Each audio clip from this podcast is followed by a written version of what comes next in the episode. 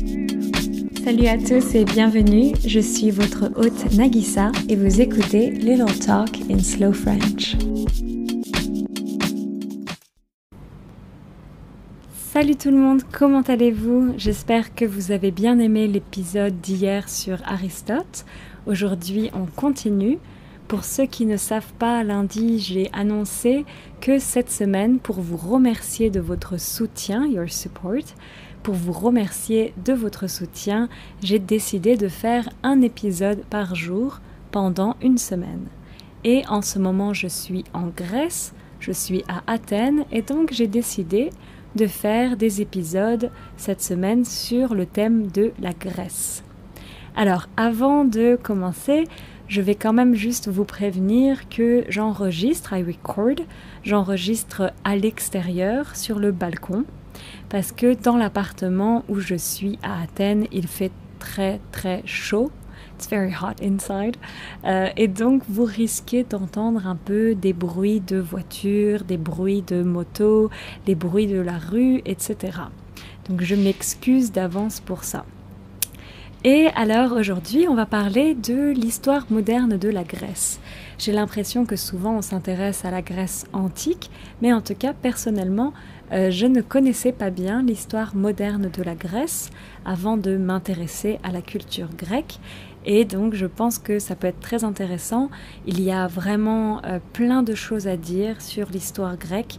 Et vous allez voir, je vais aussi parler de la France, de l'Angleterre, des États-Unis, parce que bien sûr ces pays avaient beaucoup de relations ensemble à cette époque. Bien sûr, je ne suis pas une experte, je ne suis pas historienne, donc je risque de dire euh, des fois des erreurs, de faire des erreurs.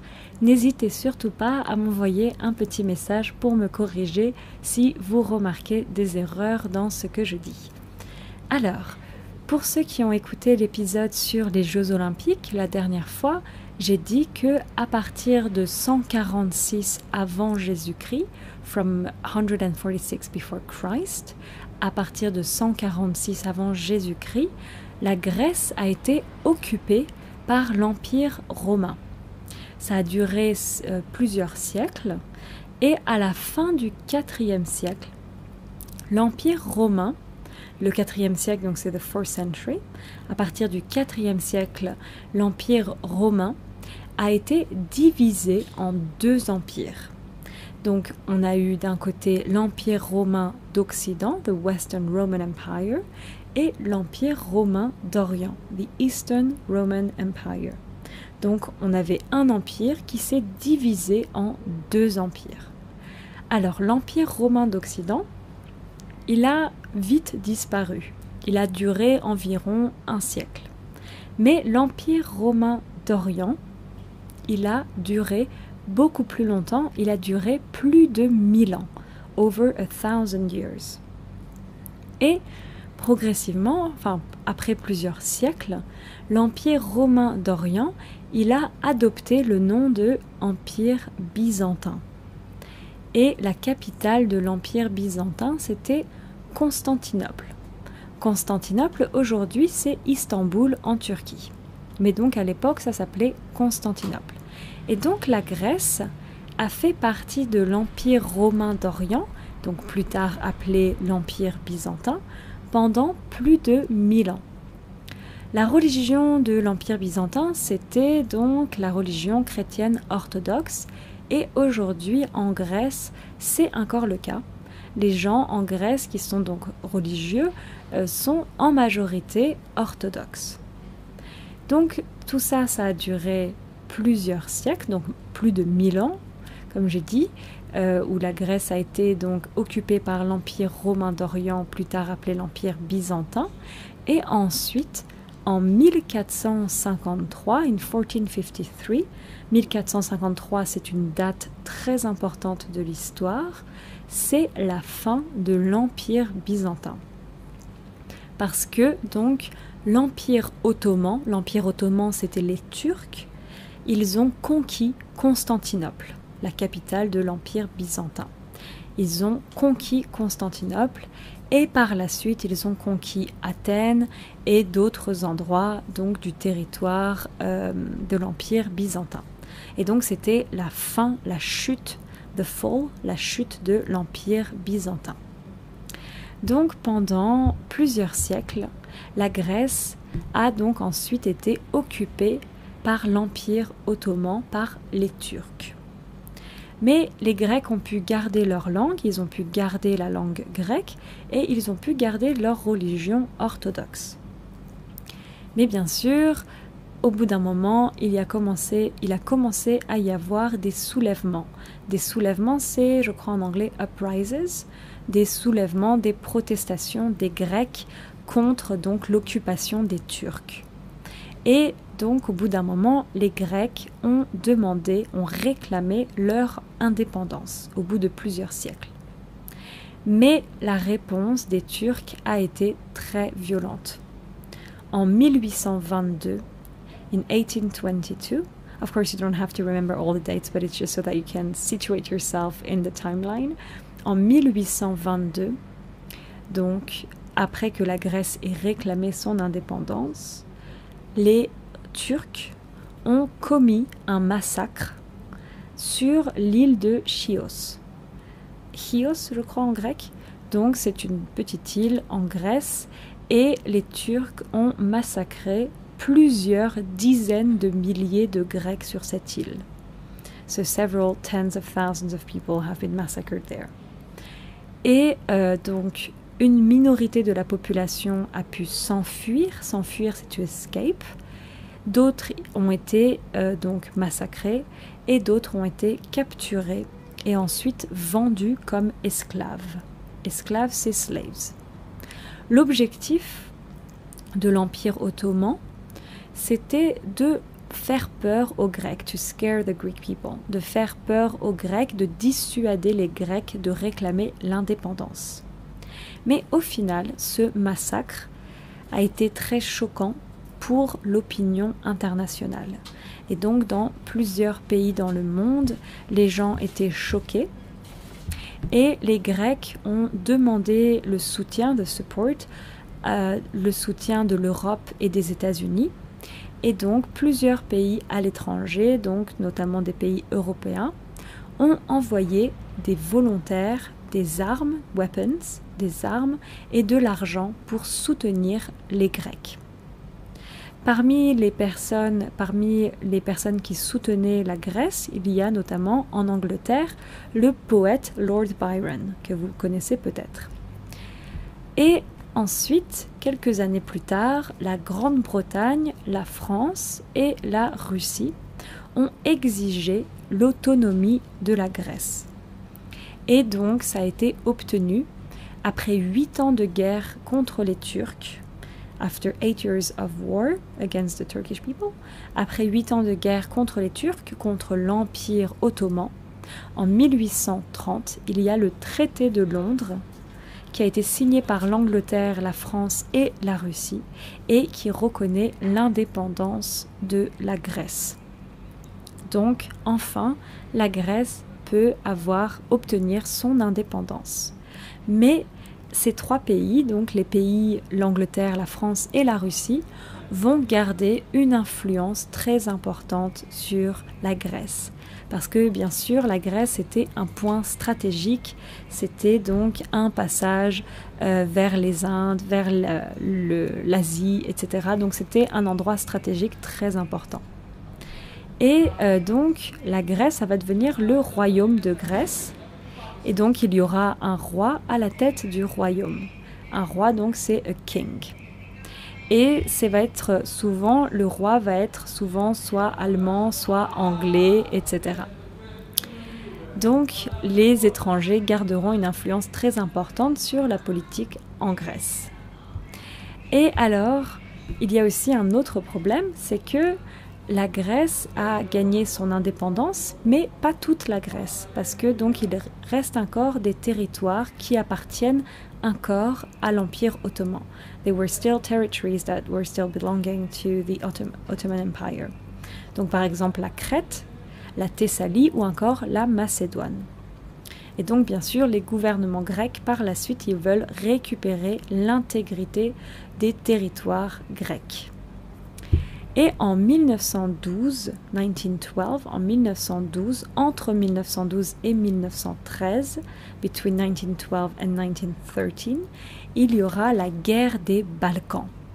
Les Balkans, ce sont des pays qui se situent dans le sud-est de l'Europe.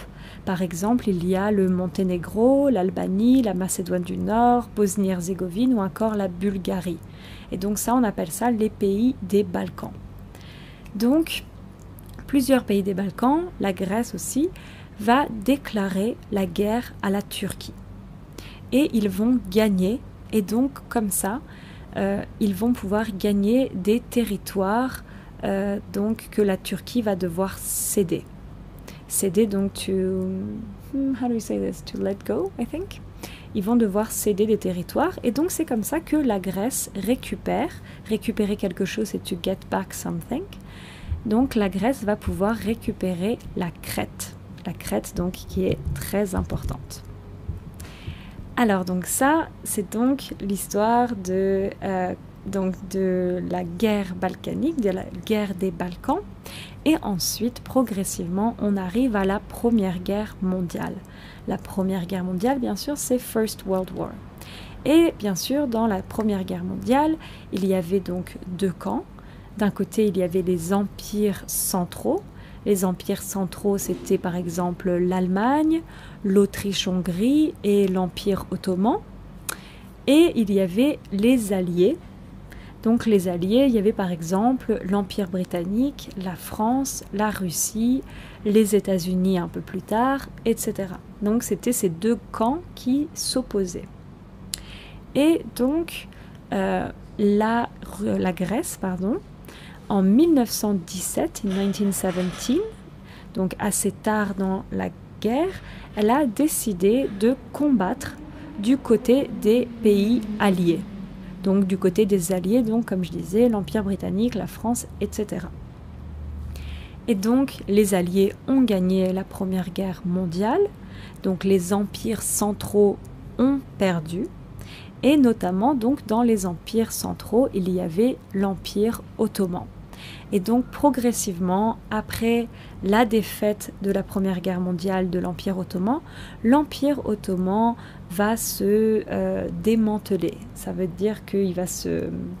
I don't know how to say this, to dissolve itself? Probably not, but you see what I mean, I guess. Et donc la Grèce va pouvoir récupérer davantage de territoires. Elle va pouvoir encore regagner des territoires, récupérer des territoires donc des anciens territoires grecs. Donc pour eux, bien sûr, c'est une grande victoire. Ensuite, plus tard, il y aura la Seconde Guerre mondiale, Second World War, la Seconde Guerre mondiale. Et pendant la Seconde Guerre mondiale, la Grèce a été occupée par l'Allemagne nazie, par l'Italie de Mussolini et par la Bulgarie. Et en fait, la Grèce donc fait partie des pays qui ont le plus souffert pendant la Seconde Guerre mondiale. J'ai lu dans plusieurs articles que la Grèce est le troisième pays à avoir le plus souffert pendant la Seconde Guerre mondiale après la Pologne et l'Union soviétique. So I read that Greece was the third country that suffered the most during the Second World War. I don't know if it's really true, but I, I read it in a couple of articles. Euh, donc voilà, j'étais assez étonnée. Mais donc voilà, la Grèce est le troisième pays à avoir le plus souffert après la Pologne et l'Union soviétique. Et donc j'ai lu que en Grèce, une personne sur dix, one person out of ten, une personne sur dix est morte pendant la guerre. Et en grande partie, euh, beaucoup de gens sont morts de faim. Mourir de faim, ça veut dire to die of hunger. Mourir de faim. La faim, c'est hunger. Donc euh, voilà, bien sûr c'est tragique. Euh, et donc euh, j'avoue que je ne savais pas que la Grèce avait autant souffert pendant la Seconde Guerre mondiale. Et alors ce qui est très important de comprendre, parce que c'est très important pour la suite, c'est que pendant la Seconde Guerre mondiale, il y a eu plusieurs groupes de résistants, parce que bien sûr la Grèce était occupée par l'ennemi, par l'Allemagne nazie, comme je disais, par l'Italie et la Bulgarie. Et donc il y a des groupes de résistants qui se sont créés. et c'était des proches du parti communiste. Et donc, après la guerre, à la fin de la Seconde Guerre mondiale, le Royaume-Uni, donc sous Winston Churchill, à ce moment-là c'était Winston Churchill qui était au pouvoir au Royaume-Uni, euh, le Royaume-Uni, le Royaume-Uni pardon, c'est United Kingdom bien sûr, donc le Royaume-Uni a rétabli la monarchie en Grèce. Et les anciens résistants de la guerre, qui donc, comme je disais, étaient des proches euh, du parti communiste, ils, ont protesté contre l'autorité britannique. Et du coup, suite à ces protestations, environ 50 000 partisans, donc environ 50 000 anciens résistants, ont été emprisonnés par le Royaume-Uni. Donc ils ont été mis en prison. Donc ça, c'était juste à la fin de la Seconde Guerre mondiale. C'était après la Seconde Guerre mondiale. Et donc, un an après la fin de la Seconde Guerre mondiale, donc en 1946, in 1946, one year after, un an après, c'est la guerre civile qui éclate en Grèce. Donc il y a eu une guerre civile, civil war, une guerre civile en Grèce, et c'était donc entre le Parti communiste grec et le gouvernement monarchiste, donc ceux qui soutenaient la monarchie, le roi, et ses alliés britanniques et américains.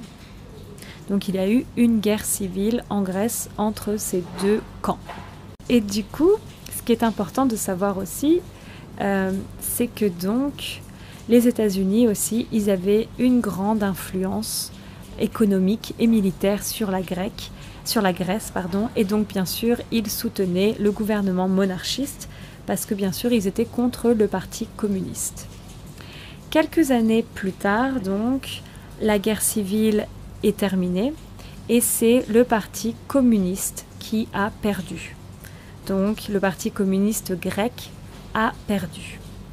Donc voilà, ça c'est aussi un épisode très important donc de l'histoire de la Grèce, c'est que après la Seconde Guerre mondiale, il y a eu une guerre civile. Et plus tard, en 1967, donc environ 20 ans plus tard, en 1967, en 1967, il y a eu un coup d'État. Un coup d'État Uh, I'm trying to hold on. I'm trying to discreetly look for how to say this in English. Do you say a coup d'état? I feel like you say this with like a sort of uh, British accent on a French word. Hold on, coup d'état en anglais. I'm so sorry. It's like un push, um, a rebellion. Do you say that? Okay. Apparently, you say a rebellion. Okay, or a coup d'état. Um, donc il y a eu un coup d'état. Um, uh, hold on my notes. Where are my notes? Sorry. This is very chaotic. Um, donc il y a eu un coup d'État en 1967. Et c'était donc une junte militaire. Une junte militaire, c'est un groupe de militaires qui a euh, pris le pouvoir par la force. So they did a coup d'État, like this, this military group, and uh, they got to power uh, using force. Ils ont pris le pouvoir par la force. Et donc à ce moment-là, le roi, the king, le roi, il a dû s'exiler. Et donc ce coup d'État, c'est très important d'en parler parce que à partir de là, donc il y a eu euh, un nouveau groupe, donc le groupe militaire au pouvoir du pays, et il y a une dictature qui a commencé. Et c'est la dictature des colonels. C'est un des épisodes les plus marquants de l'histoire grecque euh, beaucoup de Grecs aujourd'hui ont connu cette dictature parce que comme vous voyez c'est quand même assez récent. It's quite a recent uh, story in the end and if you uh, talk with Greek people from a certain generation you will meet people who of course had to experience this period of time. Donc c'était une dictature et donc ça s'appelait la dictature des colonels. Et en fait cette junte militaire, donc ce groupe militaire, il faisait partie d'une organisation secrète anticommuniste. Ils étaient anticommunistes et ils étaient apparemment liés à l'armée américaine. Donc les Américains étaient quand même derrière un peu cette histoire. apparemment. Après, je ne connais pas assez bien les détails, mais c'est ce que j'ai lu. Et donc, à partir du moment où la dictature a commencé, donc après le coup d'État, beaucoup d'hommes politiques en Grèce et beaucoup d'anciens résistants, donc qui étaient des proches communistes, ont été arrêtés. Donc c'est étrange parce que habituellement euh, les résistants de la Seconde Guerre mondiale, par exemple en France, euh, c'est un peu des héros. Euh, enfin bien sûr, c'est on, les comment dire, on les honore par la suite, on les a honorés par la suite. Mais en Grèce, c'était un peu l'inverse, c'était un peu l'opposé parce que donc les anciens résistants devaient se cacher. They had to hide parce que sinon ils étaient arrêtés et ils étaient envoyés en prison. Et plusieurs d'entre eux, beaucoup d'entre eux, ont été torturés en prison. Parce que donc c'était bien sûr une dictature très violente. Et le parti communiste grec a été interdit. Donc, comme je disais, c'était le parti communiste grec. Euh, parmi eux, il y avait beaucoup d'anciens résistants de la Seconde Guerre mondiale. Et donc, sous la dictature des colonels, de ce que j'ai cru comprendre, la vie était assez stricte. Il y avait un peu un retour vers la religion chrétienne, vers la morale chrétienne. Les mini-jupes étaient interdites, j'ai vu. Uh, mini-skirts were forbidden. Les mini-jupes étaient interdites. Les cheveux longs étaient interdits. Et euh, à un moment, il y a eu plusieurs contestations, plusieurs protestations ou contestations euh, dans des universités grecques et la répression militaire a été très violente. Il y a eu plus d'une centaine de morts. So there were protests in universities in Greece against the dictator, and over over 100 people were killed by the military repression.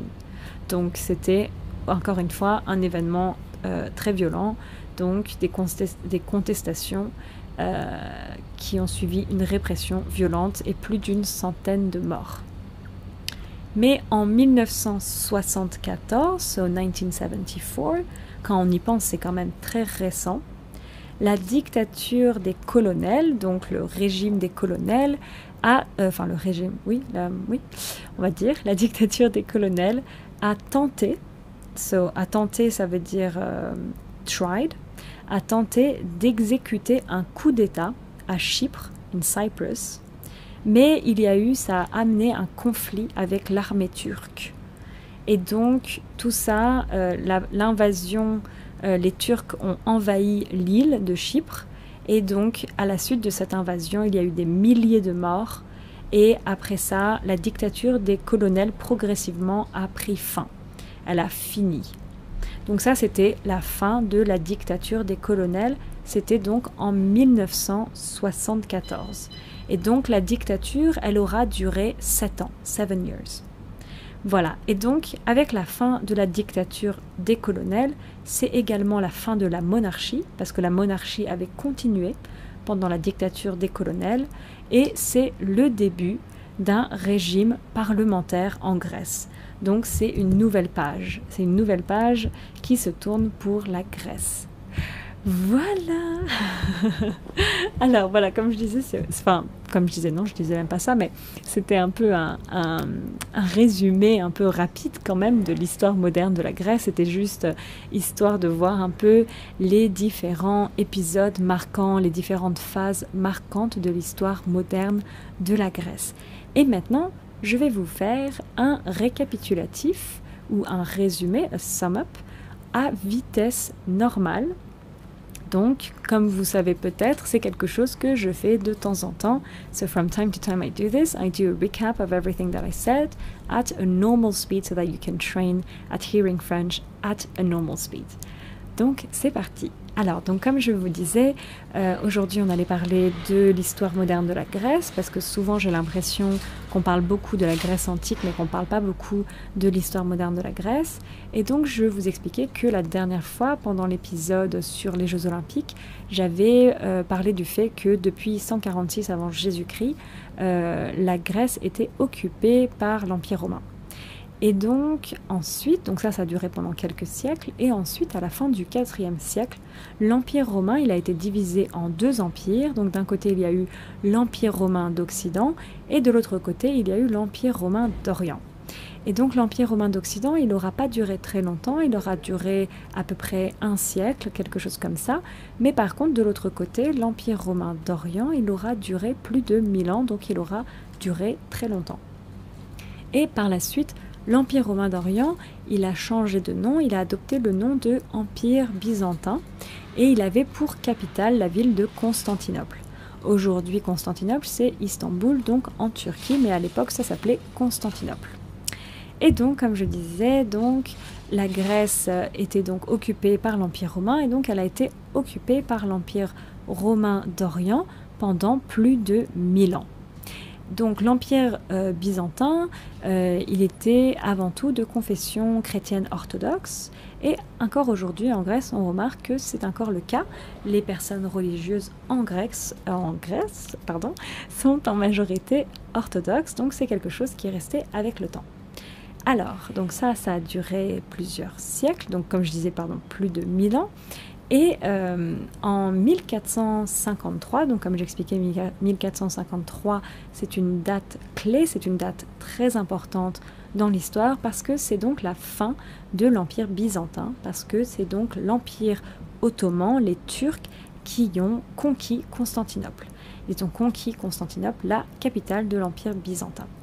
Et par la suite, ils ont également conquis Athènes, Rhodes, Chypre, la Crète, etc. Donc à ce moment-là, c'était donc le début de l'occupation de l'Empire ottoman sur le territoire grec. Et pardon.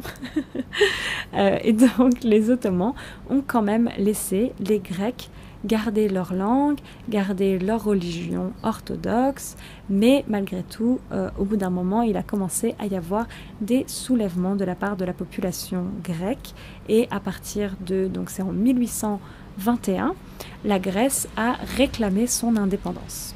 Mais la réponse de la part des Turcs a été très violente, il y a eu une répression très violente. Et un an plus tard, il y a eu le massacre sur l'île de Chios, un horrible massacre où plusieurs dizaines de milliers de Grecs ont été massacrés par donc l'Empire ottoman. Euh, et donc une minorité de la population a réussi à s'enfuir, mais donc une autre partie de la population a été capturée et a été vendue comme esclave, et d'autres bien sûr ont été massacrés. Euh, ça, c'était donc un des événements les plus traumatisants, les plus tragiques de l'histoire de la guerre d'indépendance euh, grecque. Et l'objectif en fait de l'Empire ottoman euh, avec ce massacre, c'était de dissuader les Grecs de réclamer l'indépendance. Mais finalement, ce massacre a été tellement choquant qu'il a choqué l'opinion internationale. Et donc les Grecs ont commencé à demander euh, un soutien à l'Europe et aux États-Unis. Et donc, euh, plusieurs pays par la suite ont envoyé en Grèce des volontaires, des armes, de l'argent pour les soutenir. Parmi les volontaires les plus célèbres, comme je disais, il y avait par exemple en Angleterre le poète Lord Byron. Euh, et donc en 1827, la Grande-Bretagne, la France et la Russie ont exigé l'autonomie de la Grèce et huit ans plus tard, donc huit ans après huit ans de guerre contre les Turcs, en 1830, enfin le traité de Londres signé par l'Angleterre, la France et la Russie reconnaissent l'indépendance de la Grèce. Et par la suite, ces trois pays, donc l'Angleterre, la France et la Russie, ils vont garder une forte influence sur la Grèce, euh, notamment sur la politique extérieure. Et également, la Grèce va devenir un royaume. Donc à la tête de ce royaume, il y aura un roi. Et souvent, donc le roi était soit allemand, soit anglais, etc. Donc c'était un roi étranger. Et comme je disais, la Grèce était un point stratégique pour les pays étrangers parce que bien sûr son emplacement était très stratégique, il permettait d'avoir accès à l'Asie, etc. Donc c'était un endroit très important. Euh, alors, par contre, donc le souci, c'est que même si la Grèce a réussi à obtenir son indépendance de l'Empire ottoman, il y avait encore plusieurs territoires de la Grèce qui appartenaient encore au, à l'Empire ottoman, comme par exemple la Crète, la Thessalie ou encore la Macédoine. Et donc par la suite, les gouvernements grecs, ils vont garder pour objectif de récupérer l'intégrité de ces territoires. Et euh, donc entre 1912 et 1913, il y a donc la guerre des Balkans. La guerre des Balkans, c'est donc une zone géographique qui se situe dans le sud-est de l'Europe. Il y a notamment des pays comme le Monténégro, comme l'Albanie, comme la la Macédoine du Nord, pardon, la Bosnie-Herzégovine ou encore la Bulgarie. Et donc plusieurs pays des Balkans, de cette zone, euh, la Grèce également, va déclarer, vont déclarer pardon, la guerre à la Turquie. Et à la fin de cette guerre, c'est donc les pays des Balkans, la Grèce, qui gagnent cette guerre et donc la Turquie est obligée de céder plusieurs territoires, euh, dont notamment la Crète, qu'elle va donc céder à la Grèce. Donc la Grèce va pouvoir récupérer la Crète. Et ensuite, au début de la Première Guerre mondiale, le gouvernement grec euh, donc décide de rejoindre les Alliés. Donc pendant la Première Guerre mondiale, il y a deux camps. D'un côté, il y a les empires centraux, notamment l'Allemagne, l'Autriche-Hongrie ou l'Empire ottoman, et de l'autre côté, il y a les Alliés, notamment l'Empire britannique, la France, la Russie ou les États-Unis. Et donc la Grèce décide de rejoindre la Première Guerre mondiale en 1917, donc assez tardivement, du côté des Alliés. Et donc à la fin de la Première Guerre mondiale, bien sûr, les Alliés gagnent, les empires centraux perdent, et donc notamment l'Empire ottoman fait partie des perdants. Et donc c'est progressivement la fin de l'Empire ottoman. Et à ce moment-là, la Grèce a pu récupérer encore d'autres territoires.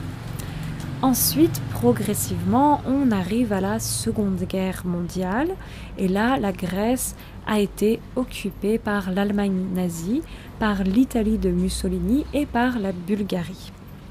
Et donc, j'ai pu voir dans mes recherches, comme j'expliquais, j'ai pu lire dans plusieurs articles apparemment la Grèce a été le troisième pays à avoir le plus souffert pendant la Seconde Guerre mondiale, après la Pologne et l'Union soviétique. Et apparemment, donc en Grèce, une personne sur dix est décédée, est morte pendant la guerre, et euh, en grande partie, il y avait beaucoup de gens qui étaient morts de faim. Alors, donc comme j'expliquais, une des choses qui était très importante euh, à savoir de la Seconde Guerre mondiale, c'est que pendant la Seconde Guerre mondiale en Grèce, vu que la Grèce était occupée, il s'est formé plusieurs groupes de résistants qui étaient proches du Parti communiste. Et donc, après la guerre, après la Seconde Guerre mondiale, le Royaume-Uni, qui était donc à ce moment-là sous Winston Churchill, a rétabli la monarchie dans le pays. Et donc, suite à ça, plusieurs anciens résistants de la guerre se sont soulevés, ont protesté contre l'autorité britannique. Et donc environ 50 000 partisans, donc anciens résistants de la guerre, ont été emprisonnés par le Royaume-Uni parce qu'ils donc ils protestaient contre l'autorité britannique. Donc ça c'était juste après la Seconde Guerre mondiale. Un an après, un an plus tard, en 1946, il y a une guerre civile en Grèce entre d'un côté le parti communiste de la Grèce et le gouvernement monarchiste euh, et ses alliés, donc qui est soutenu par les Britanniques et par les Américains. Et donc, comme j'ai expliqué, c'est important de comprendre à ce moment-là que à cette époque, euh, c'était donc les États-Unis, ils exerçaient une grande influence économique et militaire sur la Grèce. Je crois qu'il y avait donc le, pardon, ça c'est quelque chose que je rajoute, mais en 1947, il y avait le plan Marshall et je crois que notamment le plan Marshall aidait, soutenait également la Grèce. Le plan Marshall, c'était un plan économique américain. Euh, donc bien sûr, tout ça c'est dans le contexte du début de la guerre froide.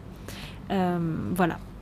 Et donc quelques années plus tard, euh, donc la guerre civile est perdue par le parti communiste grec.